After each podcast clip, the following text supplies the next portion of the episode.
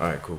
All right, so all right, uh, we're starting right now. Um, Steve, thank you, thank you for coming on my podcast, man. I really appreciate it. Um, I brought you on because um, uh, you're you're you're you you you're my coach in jujitsu, and um, uh, I just find um, like with my whole journey through jujitsu, I it's be it's become such a big part of my life and it's like it's now literally like a part of me. And when i see that you know you have like your own gym and you have your own career uh, uh, uh, a successful career at that in jiu-jitsu and um, i just i want i would like to have you you know just like talk about your story you know just like how you got into jiu-jitsu and just like what like it means to you. And um, because I just feel like the whole like entrepreneurial and like with that like the whole like entrepreneurial mindset because like you have your own business. So you're not only like jujitsu isn't just impacting you, but you're impacting other people's lives as well, and you're helping out other people's lives through your own passion. So where did where did that all like come from? Because I remember you said that you like started like wrestling as like a little kid.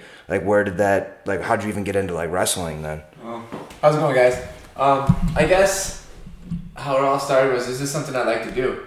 I just thought more physical sports were cooler than non-physical sports. I just this is what just like caught my attention. This is more physical contact, like football, hockey, all those sports. I just thought were cooler than like, like I don't know, like a soccer or a baseball or a golf Yeah. type thing. I just this is what just I just I guess just what I was into, you know, Yeah, as a yeah. little kid. And uh, my parents didn't let me play football because it was too dangerous, and it is.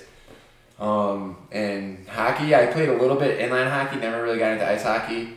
But then once once I found out that there was a wrestling program at school, and I had to, I was a third grade when I found out there was a wrestling program, and then but you had to wait until you're a fourth grader to do it. So that alone, right there, really made me want to do it because I was like, I'm not even old enough to do this. Mm-hmm. So when I got old enough, I was like really excited, and as like fourth grade came around, I was like, I can do wrestling now. So, and that being said, I, I was, I almost felt like wrestling was more of a privilege than a right. So I was actually super excited to do wrestling instead of like being forced into wrestling or something like that. And I just stuck with it. It was just fun. Yeah, yeah, yeah. So then, uh, so then, like, as a kid, so then, like, so like, you started off with jujitsu, and then, then at one, and then at what point did you, uh, wa- at what point did you make the transition from wrestling into into like jujitsu? Then.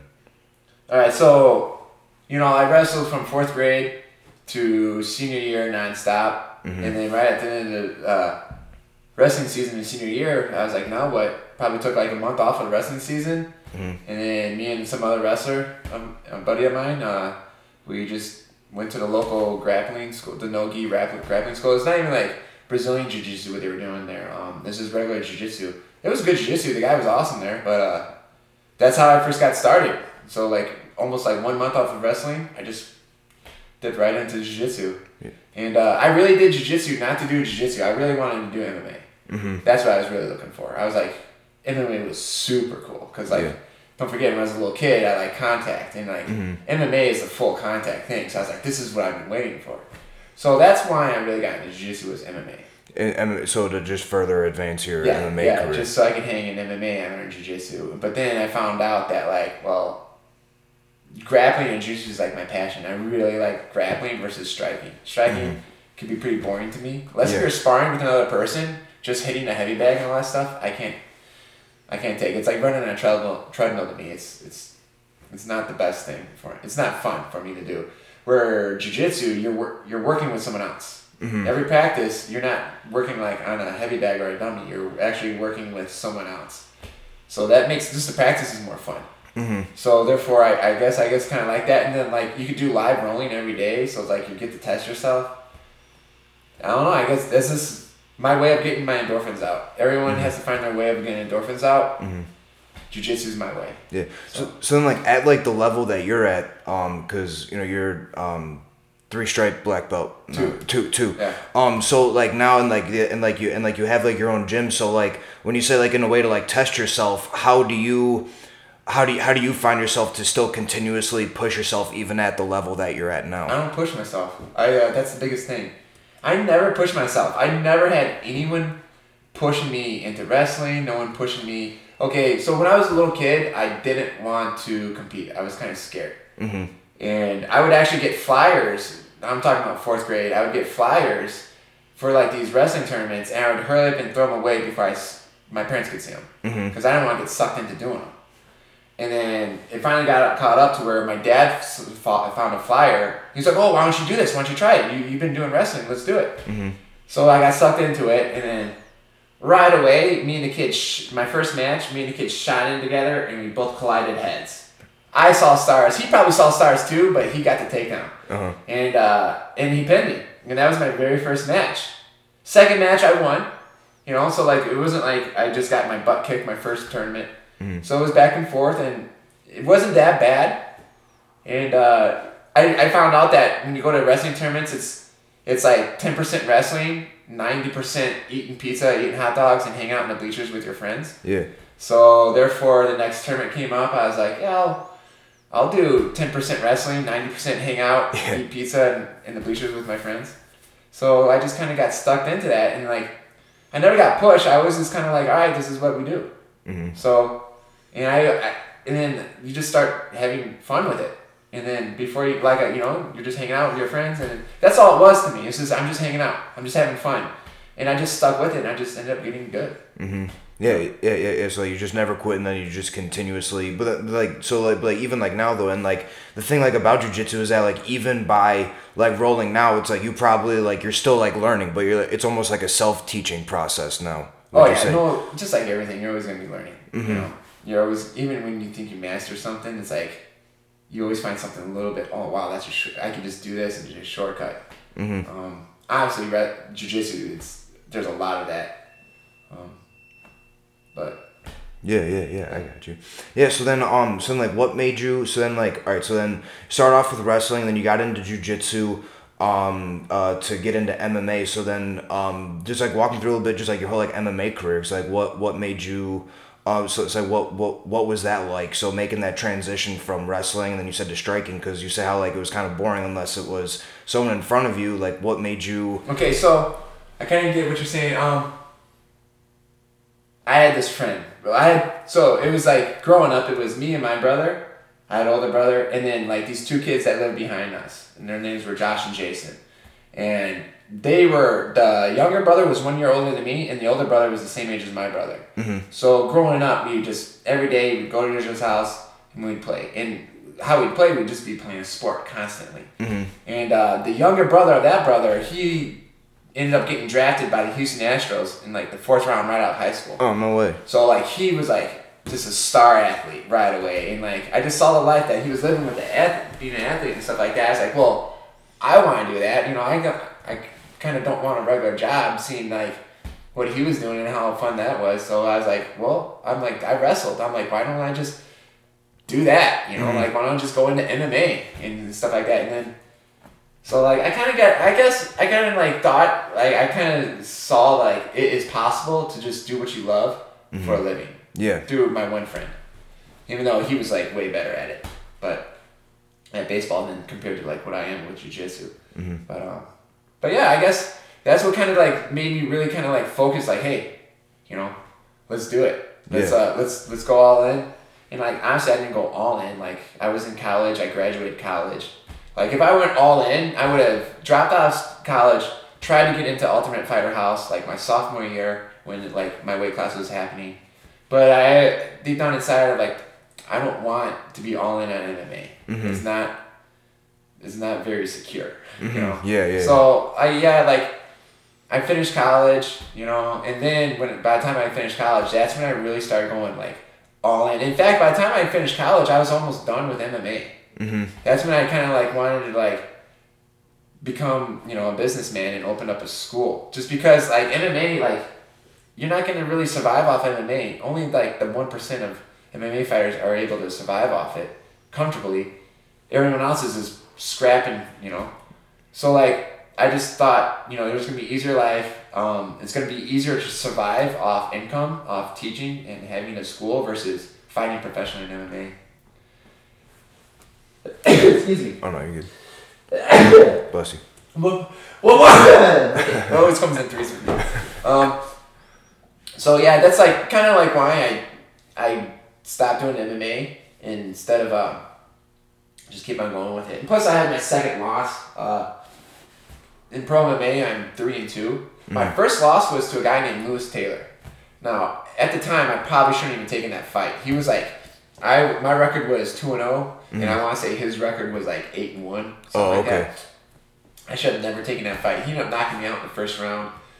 It took a lot out of me, but Mm-hmm. it kind of made me feel better knowing that later on he ended up winning a million dollars through a PFL tournament. Uh-huh. Um, so, but my second fight, like the guy, he never even do, did anything after me. Like, but by that time, I feel like I was already like knowing that like I want to open up my gym. Like mm-hmm. before my last fight, I already knew like all right, I'm gonna do this last fight. I'm gonna open up my gym. So I feel like that mentality kind of hurt my last fight and stuff like that. But I had my second loss. You can't have too many losses in mm-hmm. MMA, otherwise you're just not gonna go far. So once I had my second loss, I realized all right, I need to stop, slow down. I can't lose again, otherwise no one's gonna take me seriously in MMA. And then I kind of just did that pause, and I just kind of never got back into it again. And then, and then that's when you just so so that at the time when you were doing MMA, were you already a black belt by then? No, uh, I was. I don't even think I was a brown belt. Okay. When I was fighting MMA, I think I just got my like purple belt. I think okay, uh, okay. No, I was a brown belt for my last fight. I was because I was already trained with Comprido at the time Okay. for my last fight, which, which was like my new coach at the time. Okay. Oh, so, so you you you didn't go all the way through. So you didn't start with Comprido. Well, yeah. So now we got to talk about like. So we kind of talk about like how I got into jujitsu. Yeah. And now we got to talk about like um, how what what happened with my jujitsu journey, and that's a pretty crazy story too. Cause like you know I started jujitsu with MMA like, like a local gym around here, and then um then I went to college, and then I started like doing like this Japanese jiu-jitsu, Muay Thai, like Taekwondo style. It was more of like a McDojo type thing. Uh, but it was cool, McDojo. you know. And then I and then I came back home, and then that's when I started training at this like one gym called Brujo Okay. Jiu-Jitsu. And uh, the guy there was pretty cool. He was legit, you know. He had like he was always like bragging about the private lessons with like Royce Gracie and stuff like that, and like he had pictures with Helio Gracie and like you know he'd like name drop all these like big name guys and stuff like that, and like he did teach really good stuff. He was just crazy. He's like big narcissist. He was really full of himself. Um, he stopped speaking English to us. Like he went on vacation one time and came back, and then he acted like he forgot how to speak English. Really? So he started speaking like this weird Mexican Jamaican dialect. It was mixed. Okay. Where no one could understand him. Yeah. But he actually did that. He did that. I- I'm pretty sure he still acts like that. To where like he doesn't. Still, if you try to talk to him in public, he'll act like he doesn't know how to speak English. I'm pretty sure he still does that. This was years ago. Yeah. But I eventually had enough of that. Like he was teaching really good classes, really good basics, really good fundamentals. Uh-huh. But the guy was just crazy. He stopped speaking English to us. Yeah, Like, yeah, yeah. How are you supposed to respect a coach who purposely doesn't speak English just so you don't ask him more questions? You know? So that's when I was like, I need to get out of there. And plus, like, there's some other political stuff with that gym that, like, I was like, I need to get out of there. So early 2010, I that's when I found Comprido and I never looked back. Mm-hmm. Yeah. Yeah, yeah. So yeah, so like with yeah, cause like I mean I've I've gone over to Comprido's like I, I think I did like one, I did it once and it's just a totally different like level over there, man. Like how like cause he's got like um so it's Comprido and then um uh Marcelo. Yep. Yeah, yeah, yeah. So yeah, so those so have they been like friends for like a long time or From from what I know, yeah, from back in Brazil, they were like, yeah, when they were kids, they were. I mean, Marcelo's a little bit older than Comprido, so I want to say there were there was a little bit of an age gap when they were younger kids, but maybe I don't. I'm not really sure Yeah. about that. Yeah, I got I you. just know that they did know each other for a long time, and they were probably friends. Yeah, So yeah. I'm not too sure. Yeah, So then, so then, like, um, so then, like, wh- when you opened up your gym, so then, like, so when you got your black belt from Comprido, did you like, was there any sort of like time gap between when you got your black belt and when you um opened opened up your gym? No, I uh, I was t- I opened up my gym as a brown belt Oh, okay. in 2011. I didn't get my black belt until 2014. Oh, okay. Yeah. Got you, got you. Yeah. So then, like, so then, like, um, because because you were saying how like so like you you found out that like you wanted to uh get or like open up your gym um like while you're still like in like your MMA career um like what were like just like the other like underlying factors so like you said how you, you didn't really want to do the nine to five job and then and then you just wanted to continue with jujitsu and like what like was there any other like motivating like factors like behind that so like I mean because I mean I know like in jujitsu it's it's all about like lineage in So terms it's like all where- about passion. Uh-huh. It's what I wanted to do. Yeah. You know. Uh huh. So it's honestly, and like, it's not like I wanted to become a jujitsu instructor, so I started learning jujitsu. Mm-hmm. It's I wanted, I started learning jujitsu because I like to fight, Mhm. and then I was like, what's next with this? Mhm. And so And it's like how far? Uh, how how far can I really go exactly, with it? and Yeah. like I, I, I just started noticing, like when I come to practice, I was picking up little details that my classmates weren't, Mm-hmm. and like I just noticed that, and like so I just used that. Like when I started teaching, I'm like, you know, these are like details that the coach is telling me, and like I'm kind of noticing that you guys aren't, and so like.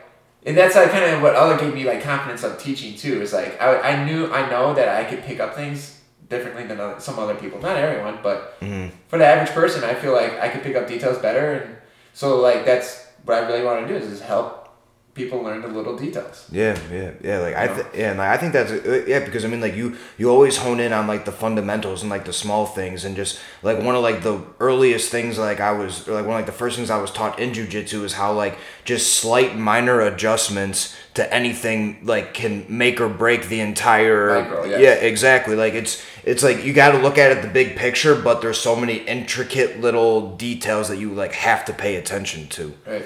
yeah, so I just I always found that to be like just really cool how like just like it's it's something that, that could just be as simple as just changing a simple a simple grip or just just changing a simple angle. It it it takes the entire fight just to a different realm, and I just and I've always found that to be just like really cool, especially about jujitsu because. Um, like yeah, I, I've always just found it to be like super interesting and like and like one of the things that like I really like is that how of just like the whole process of everything and like how just like um like you can just continuously because like it's like like you said like you don't have to be the best at it you just have to continuously do it and you just have to keep showing up every single day. And i just it, it it's a whole process. So then like um like with that process do you find yourself like like like changing like your style like have you found yourself that your style of jujitsu and teaching has adapted just throughout the years? Or do you Oh yeah, yeah, definitely. Mm-hmm. Um, I used to be a, a huge guard puller up until I got a black belt, and then once I got a black belt, that's when I realized I don't want these other black belts on top of me. Yeah, yeah, know? yeah. So that's when I was like, you know, I got awesome takedowns. Let's use it. And so I stopped pulling guard and started really focusing on my guard passing because like I felt like my takedowns were there. Mm-hmm. So all I had to do is just really focus on my guard passing and.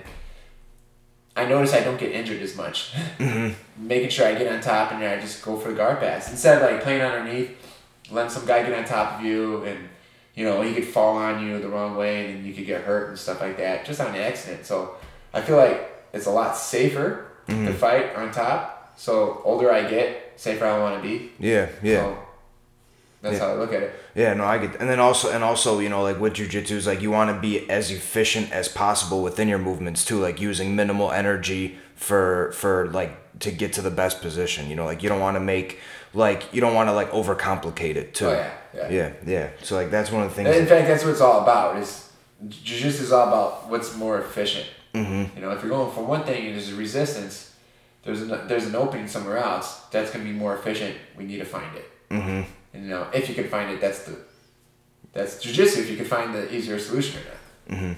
So then, like with now, I just want to get into your just like just like competing career, like within um with, with within jujitsu too, because like you've gone against some like pretty like real like big name Oh yeah, I've gone against some of the best in the world. Yeah. Yeah, yeah, yeah. So like like what kind like what's it like just like walking into it's like knowing who you're going up against.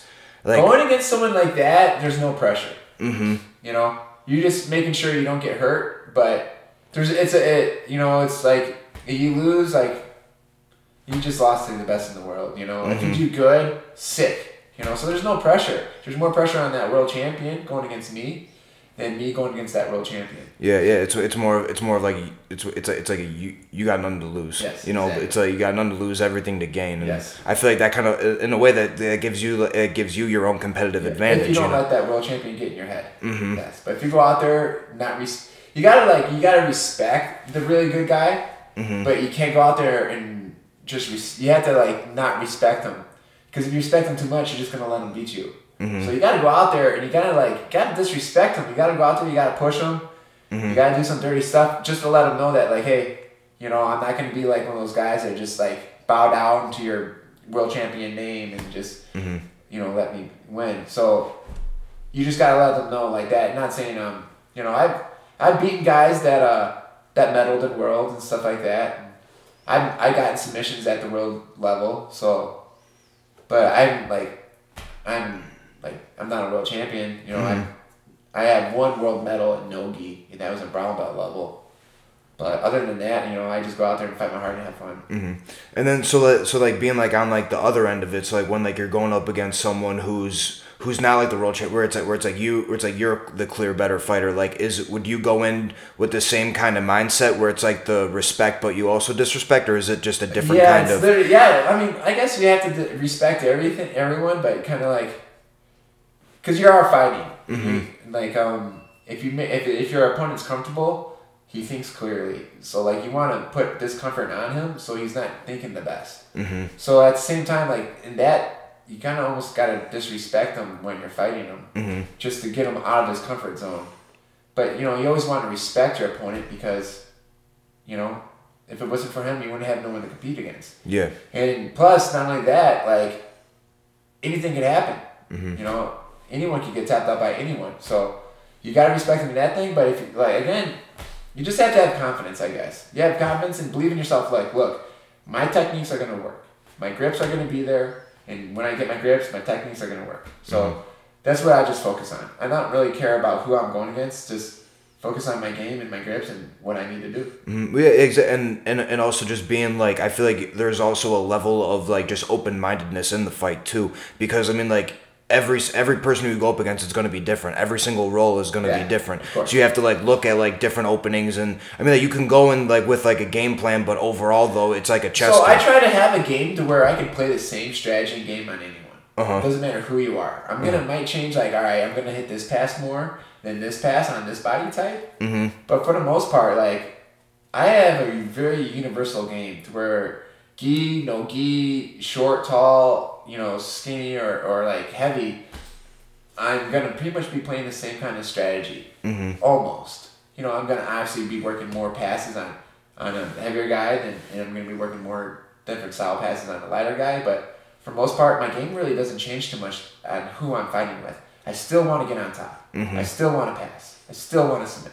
Yeah. So Yeah, no, no, I get that. Yeah, and then um, so then like so like getting like into coaching then like when like you first started, um, like what was was there like was there ever like a point like like when like you first started like coaching like what was like the biggest like difference of like seeing things like on like because I mean like co- coaching coaching and like training I feel like it's just you're just on the other side of So when I when I first started coach, just what I learned with maturity and age as I coach, I learned don't show them what you want to show.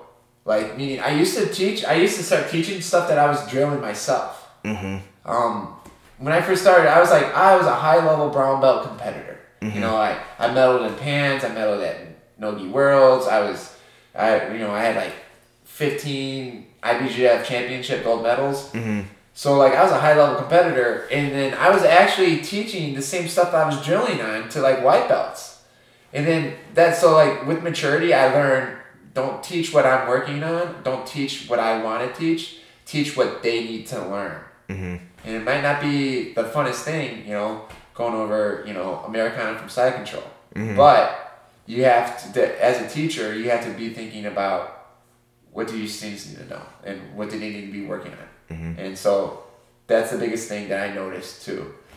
And like just just doing that makes me realize okay, what moves should I be working on what person too. So like you learn body type experience is teaching and understanding what you need to be teaching to someone. Because if you know what you need to be teaching someone, now you know what to do against them. Mm-hmm. You know what I'm saying? Yeah. So it's like you just learn in and out of like everything when you're teaching. And then and then so like, so when like you're like determining like on like what like you want to teach though are you are you looking like through at, at like at like live rolling or are you looking at just like just like how like they're doing the techniques like what what's like the determining factor Well, of like what- now now it's like I have two adult, two different adult classes now. Now Uh-huh. I have the basic class.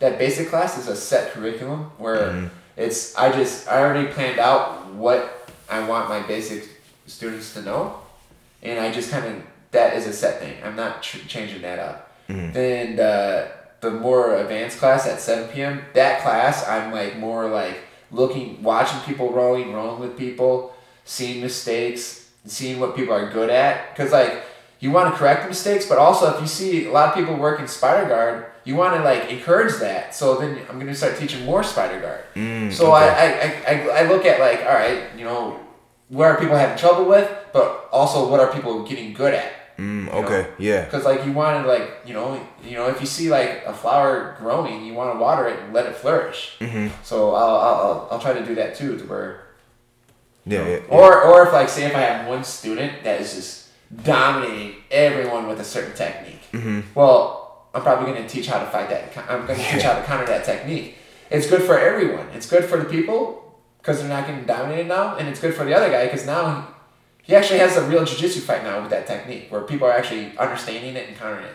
Yeah. So yeah, like I can't just say, you know, I guess I just scan the room and just Yeah, yeah, yeah. It's like you're you're you're you're you're looking for the trends as as as a whole, or like as a whole, you're looking for the trends as to. And I, I like how you say, it, you know, it's like if you see you're like one person dominating, you know, because it, it doesn't it benefits everyone, including the person, because now he has to Do come up with a new technique. He has to do better. He has to he has to do his like little fine tunings on his technique to make him better, and the overall it just makes it better. So I, I, like that how like you don't just go in with like a like all right, you know, like we're gonna working on this this like you, know, like you don't have like beginners, you have Yeah. to do that because beginners, they don't even know what to ask you. You know, like they don't even know what to work on. mm-hmm. You know what I'm saying? Like Yeah. if you ask a beginner, the basic beginner's thinking, all right, well, I, I need to work on getting take, taking people down, and I need to work on getting out from underneath people. Mm-hmm. But they don't even know to ask what's mount, what's half guard, what's guard, what's side control. yeah yeah So that beginner stage, it's like you have to have a set curriculum and just make sure everyone knows that basics curriculum. And then that second class is more advanced. I could more free. I could kind of judge on. So then, like for like the beginners, because I know like like a lot of people who like start do or they they, they start jujitsu, they don't really end up following through with it. Like they'll fall off within the first couple months. So I feel like the learning curve is it can be slow at 1st Mhm. and then like you see else picking it up, and you're like, man, this is hard. And then you kind of start to think maybe it's not for me. hmm But I can't tell you how many times I thought maybe this isn't for me. Mhm. Like, you know, I could do really good and also do a bad tournament and be like, man, maybe this isn't for me. But you can't just let one bad experience ruin everything, you know, or like hardships. Like, jiu-jitsu's hard. It's a hard sport. Mhm. So I guess what I'm trying to say is you gotta learn to love the grind. Hmm You know what I'm saying? You gotta learn the hardship, learn to love the hardships. Learn like what I got really good at is like anxiety. Learning to deal with anxiety. Cause like you could get anxiety for like something bad. Like say you have like test anxiety. Like say we're back in high school and I have a math test or something like that. I'm gonna get anxiety for that, like like performance anxiety, you know, on the test. But at the same time, like I could be at Six Flags and I want to go on a roller coaster, and I have anxiety all in line on that roller coaster. Mm-hmm. But that anxiety is fun. Mm-hmm. So the biggest thing is taking bad anxiety, like performance, like math test, performance anxiety, and turning that to like I can't wait to get on this roller coaster anxiety. Mm-hmm. And the emotions are so similar. So whenever I feel like anxiety, like pre pre match anxiety, where like I'm going out there, I know this guy's gonna be good. Um, a lot of people are watching me right now. It's gonna be on FloGrappling. If I do bad, I'm gonna be on the highlight reel. Yeah. Everyone's gonna see me do bad. on the other end of the highlight. Yeah, yeah, the bad end of it. Yeah. So I get anxiety there, and I it, it's heavy. Mm-hmm. I feel it in like my stomach. I feel it in my chest. My Mm-hmm. legs will go weak. Um, mouth will go dry. I'll need to go to the bathroom. Um, but you'll be surprised if you breathe and talk to yourself and be like roller coaster anxiety, and then it's funny how you could actually change that anxiety into a really good feeling. Mm-hmm. And then that's like when I and when I get in that, that's when I like in my head I get in zone, like NBA Jam Fire Zone, like back in the nineties video games, where like everything's just clicking. So you can turn bad anxiety into good anxiety and use that to like be alive and like perform even better than what you could imagine. Yeah, yeah, yeah. But that takes time. That takes time. Like you got to feel anxiety and understand it. Hmm Yeah, it's like you almost have to like sit with it too. You have to sit with it. and You just have to deal with your deal with your anxiety and deal with your thoughts. Mm-hmm. If you're always running away from your thoughts, you're never gonna be able to conquer that anxiety. And something I also learned too about like kids And I noticed this teaching kids class. Sometimes kids would be like, my tummy hurts. Well, kids really don't understand what anxiety feels like. Mm-hmm. So when a kid feels anxiety, they'll just say, "Hey, my stomach's upset. I Mm-hmm. like my stomach hurts." So that's when you gotta be like, "Well, did you eat anything?" And they're like, "No, you know, I'm fine. It's my stomach." Well, okay, maybe it's anxiety. Are you feeling anxiety? Mm-hmm. You know, so then that's when you start to like. That's when you can start teaching kids how to deal with anxiety because Mm-hmm. first they have to know what anxiety is Yeah. before they could even learn to deal with the performance anxiety of doing good on a math test or doing good on in a, in a fight Mm-hmm. you know so that's a huge part of the mental game of just anything i guess Oh yeah, yeah, and that's like like, like jujitsu especially, man. Cause like I, I got I, I got I got a bad anxiety problem, and like Everyone jujitsu, does. and like yeah, and like and like, and like but like jujitsu's like really helped me learn how to just be in a more calm state of mind when I am. Cause man, cause I mean like man, like when I'm, it's like when someone's like in full, like it's like when I'm in someone's mount and they're just like like no matter what I'm doing, like I just feel suffocated and everything. I've learned to just like, all right, stop, analyze the situation, realize like what's going on, almost like take your take a step back, and then you're able to think a lot more things through because when you find yourself in that panic, that's when more mistakes get made, you know, and it's just but then you can apply that to, you know, just like like how you were saying, you know, just like whether whether it be taking a test or or giving a presentation at work or anything, you know, it's it's like christmas morning when you're a kid uh-huh. you're waiting for your parents to be like yeah you can open the present that, that's anxiety. You're feeling anxiety but that is like that's like you can't buy that anxiety in a mm-hmm. bottle you know that's like little kid waiting for christmas presents morning mm-hmm. anxiety Yeah. you know, you just gotta turn create like the bad anxiety into that like roller coaster Christmas morning mm-hmm. anxiety. Yeah, yeah. And then you you could actually learn to like have fun with it. Like Mhm. Yeah, yeah, learn exactly. to be alive with it. Yeah, and I didn't even I didn't even I didn't even think about like that whole angle because I mean like typically like what I usually do with anxiety is like I usually just I usually like like no matter what it is like I but I never even thought about like the good anxiety. like- Anxiety could bad anxiety could be crippling. Mm-hmm. To where it's super nice outside, you see the sun, you hear the birds, but you don't want to go outside. Mhm. That's like the bad crippling anxiety. Um, but at the same time, just be like, turn that into a good one. Now that's like weird anxiety. Like I could I could control performance anxiety way better than like pandemic anxiety. Let's say like Yeah, yeah, yeah. like the world is crashing down anxiety. To where that's hard. That's hard to like turn that into roller coaster anxiety. Oh yeah, yeah, yeah. So I guess that uh, there's different like what I'm saying is I, I got really good at changing performance like fight performance anxiety to like exciting Christmas morning Mhm. or roller coaster anxiety. Yeah. It's hard to get get rid of that like uh, end of the world. Oh You know, yeah, like, yeah, yeah. We're all going to die. We're, let's go lock down again for another whatever it is. So Yeah, it- it's like that. that that's like, like that was kind of anxiety I I was feeling like like when like when I turned on the news with the um with like people like storming the Capitol and everything because like I was I was late on that news broadcast. Like, I had no idea what was going on, and I hit up one of my friends. I was I was I was like hey you know just like what just like, just like what's up like you want to come over and then and she, she's like no like it's like it's it's no like, it's pretty dangerous outside. I'm like yo like what are you talking about? She's like oh like there's like a civil war breaking Well, out, I and got, I'm just like I was getting more excited, me being a small business owner, Uh-huh. when they were rioting small businesses mm-hmm because it made no sense to me. yeah Why are they rioting innocent small businesses? But when they stormed the Capitol, both are wrong. Rioting Mm-hmm. Oh, yeah, is wrong, yeah. storming the Capitol is wrong. But at least they were, they weren't just. It was like, all right, so like a lot of times when it when a bully gets bullied, it's because he's getting bullied by someone else, mm-hmm and then so he's gonna go bully some innocent smaller victim.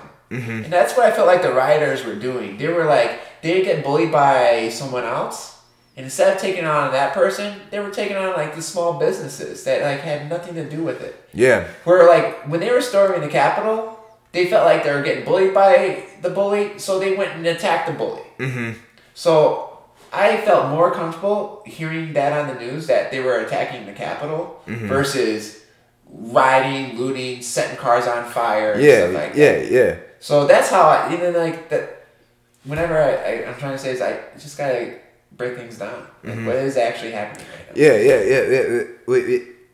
Yeah, cause like once I turned on the news, like I realized that was happening because like, cause like my, my friend, she was like, she was she's like, yeah, like it's like scary outside. Cause like I, cause like when she said it like that, I was thinking, I'm like, dude, like people are outside like rioting in the streets I and knew that. everything. I knew it was, a And- poli- it was a political thing. Like Yeah. like I said, the rioting that's scary. That Yeah. can leak into your communities. yeah, yeah, Like, yeah, You know that could go into your you know your neighborhood, Walmart or Target. You know. yeah, yeah, But the Capitol, it's like if you're not in politics, like you have nothing to worry about. yeah, yeah, exactly. So that's like I felt much safer when I when I heard about the Capitol getting raided versus all the cities is getting raided. Yeah, we, we actually back like in the in the beginning of the pandemic and everything, like like there were all those riots and everything. Cause I was living out in Joliet at the time, and man, like like like there were like protesting, like the WalMarts were getting like Yeah. looted and everything, and like and like yeah, yeah yeah. It's like I was I was hanging out like with like my neighbors and everything, cause we were all just like sitting around like talking, cause like cause like all like around us, other than like our like little like community, like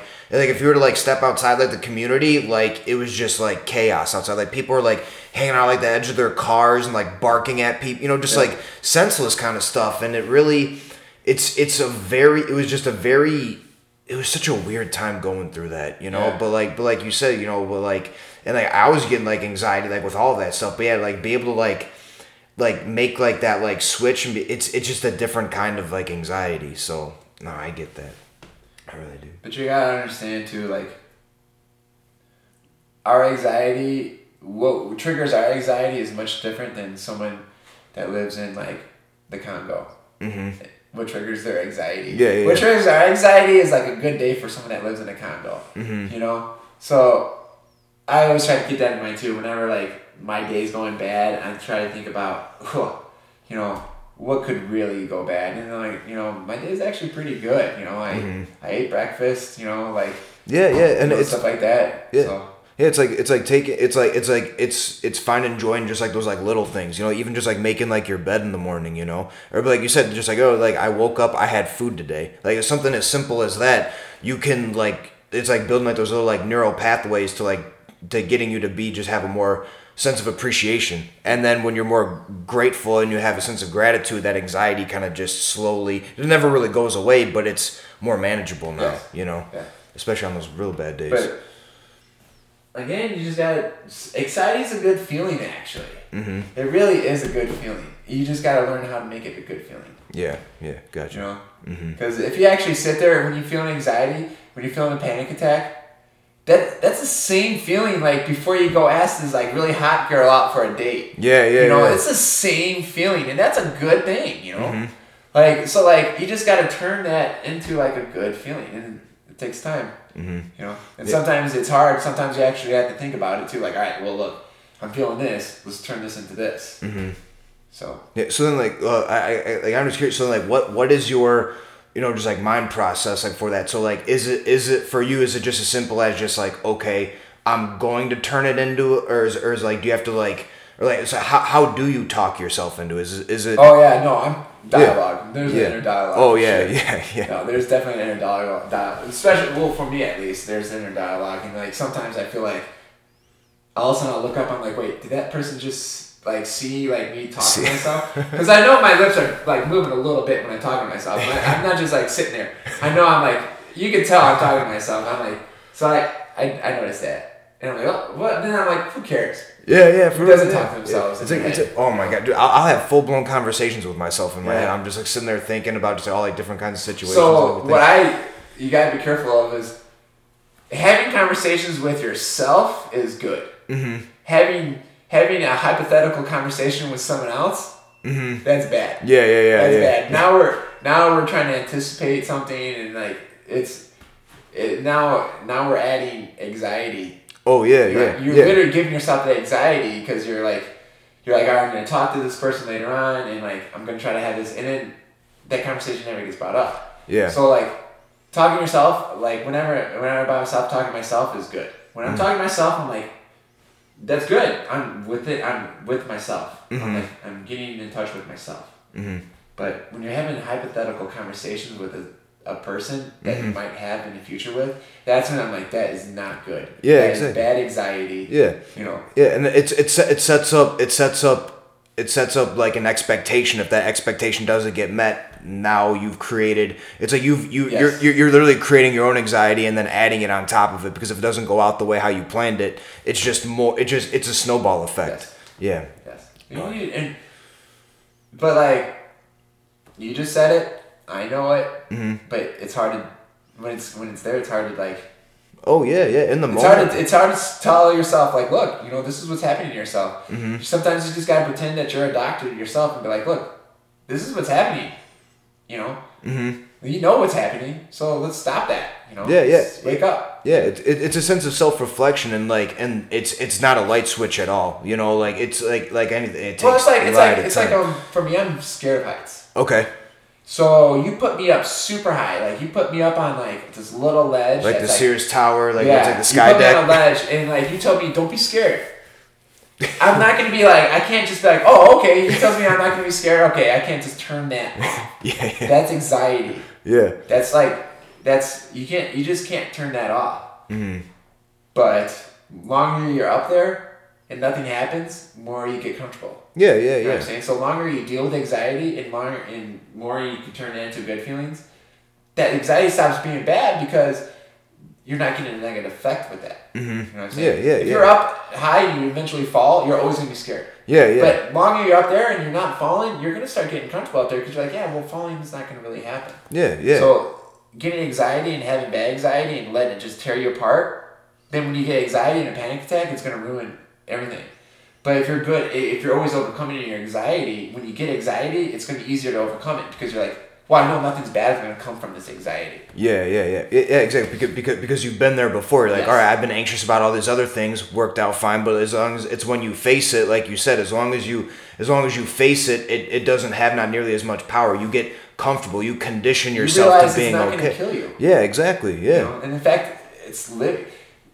So living is about feels. You know, like Mm-hmm. Yeah, yeah, you yeah. want to feel something, mm-hmm. and when you have anxiety, you're living. Mm-hmm. you're feeling something. You're feeling something strong. So you're actually living. Mm-hmm. So I always, whenever I feel a strong anxiety, I'm like, I breathe. I'm like, I'm living right now. Like, I feel something right now. Yeah, yeah. Like, it feels good. Uh huh. You just turn that anxiety into a good feeling. Like I get to feel something and it feels good. Mm-hmm. Turn that into a good feeling instead of like, oh, I feel it's crippling. Oh, I can't eat. Oh, you know, like, cause Yeah. you know, you can't eat on anxiety because you feel it in your gut. Mm-hmm. But just like, just like Six Flags, you can't eat like. You can't eat breakfast before you go to Six Flags. You're just too excited. Yeah, yeah, But once you're at Six Flags and you already hit a couple of roller coasters and the anxiety's down, Mm-hmm. you're hungry. Yeah. Same thing. Oh, I got that. I got that. All right, see, well, we're actually at we're at uh, uh 45 minutes, so I'm gonna cut it off like right there. Um, but Steve, thanks so much for coming on, man. Like sharing your point of view and giving like your insight to everything. And honestly, means a lot the fact that you came on because you know like like you're you're my jujitsu coach. I really like look up to you and everything. I have a great respect for you. Um, and like thank you so much, man. Really, honestly. Yeah, no, means- thanks for having me. um, so I like to end the podcast on uh, I asked the same question. Um, so if Steve Patterson could give the rest of the world just one piece of advice through your eyes, just around what you see, what would you what would you what would you tell what would you tell the rest of the world? Man, just honestly, just live the life you want to live, mm-hmm. and make sure you're doing it. Mm-hmm. Unapologetically. Yeah, because like you only have one life. I know it's so like YOLO, you know. Yeah, yeah, yeah, yeah. But it's so true though. You mm-hmm. only have one life to live, and like, well, far as I know, you only have one life to live. So you gotta live mm-hmm. it up because you don't want to ruin it.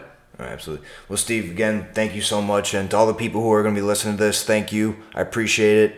Um, and uh, deuces.